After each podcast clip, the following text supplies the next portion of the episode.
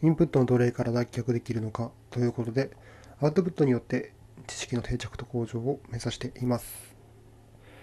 ゴールデンカムイ読んでいます。今無料期間で4月28日まで無料ですね。で、大体半分ぐらいの16巻の途中ぐらいまで来ました。はじめは北海道の大地で厳しい自然環境とか野生動物とかと相対しながら隠された金塊を見つけるための話でまあついでにというかマインド文化とか当時の時代とかの息遣い的なものも知れるんだよなっていうぐらいで、まあ、軽い感じで読んでました。ただ途中から唐突に土方歳三が実は生き残っていたっていうもしもの要素が入れ込まれてきて、え、そこで土方歳三、作品に生かしきれるの？っていうのを、正直なところその時点では感じました。ただ読み進めていくと、もう、気優ですね、気優。気優でした。土方歳三が登場して、しばらくしてから、まあ、すごいメインのキャラクター、立ち回ったりなんだったりのメインキャラクターに躍り出て、で一つの勢力の、まあ、騎手というか旗頭というかそんな感じで重要な役回りを演じつつも、まあ、何よりやはり戦闘シーンがかっこいいです、まあ、時代的にはまあもう銃の時代なので時代の力の銃を使いこなしてただ必要な場面ではやはり土方歳三なので抜刀して刀を使う。で特にそのジジイ対ジジイのシーンがあって相手も相手もというか相手は人斬りで名を馳せた人。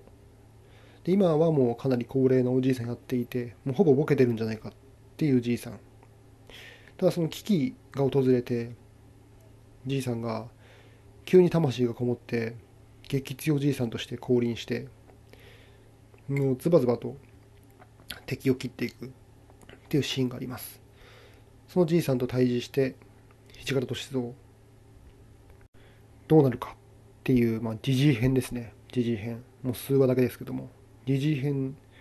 のクライマックスまで一気に突き進みます。でその辺りからいろんな要素が出てきて新幕府軍と旧幕府軍の思想的な対立だったり果たして忠義を尽くしているのはどちらなのか、武士的な武士的な忠義ですね。主君に忠誠を尽くすと。そういった思想面であったりいろんな疑問や構造が投げかけられてきてえこれ単純な最初に読んで思った話漫画じゃないぞと思って途中から加速度的に面白くなっていきます。で土方歳三の新幕旧幕の話だけじゃなくてアイヌの物語だったりロシアとの日本の関係性だったりなんかもうイデオロギーとしての対立構造とかネガティブな側面がいろいろ垣間見えてきてとても考えさせられる流れになっていきます。なんか途中そんな感じなのっていうもう本当に最初の段階では丁寧に丁寧に背景というかこんな感じだよっていう環境とかアイヌとか書かれていて途中からもう一気に進んでいくのでとても丁寧に書かれた綿密に練られた作品だなと思います、まあ、アイヌというのも大国に挟まれた少数民族であってその少数民族の現実とその、まあ、作品ではすりつぶされていく大国に挟まれてすりつぶされていくって表現してますけどもそれを存続させるアイヌを存続させるために取り得る手段はあるのかとかあるとすれば何なのかそしてそれによる犠牲は何かまたその犠牲と享受できるメリットを比較してそれを用いるのが適切なのか。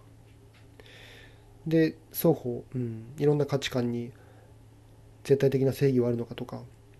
人が人を生きながらせることが重要なのかあるいは民族や文化を存続することが重要なのかそれは天秤にかけられるのかとかとても深淵で哲学的で根源的な問いに行き着いていってじゃあ民族の断続とか侵略とか相手からの散奪収奪を経験していない人間がそれを想像できるのかっていうとなかなか想像が難しい点もあります。ただ問い自体は受け止めることが受け取ることができてそれから少しでも何かしら考えに至れるんじゃないかなっていうふうには思います。日本とロシアの国家的な対立やそれに巻き込まれる人々の構図ってなんか嫌がおうでも今の世界情勢西側諸国とロシアとの間の、まあ、圧力というかそれに見える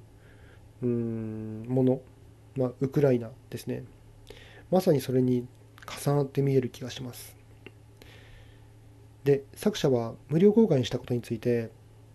皆さんと共に最後を迎えたいっていうふうな表現をしていました。これはなんかツイッターかなんかで見て正確な文章、まあ、正確性は少し不明瞭ですけれども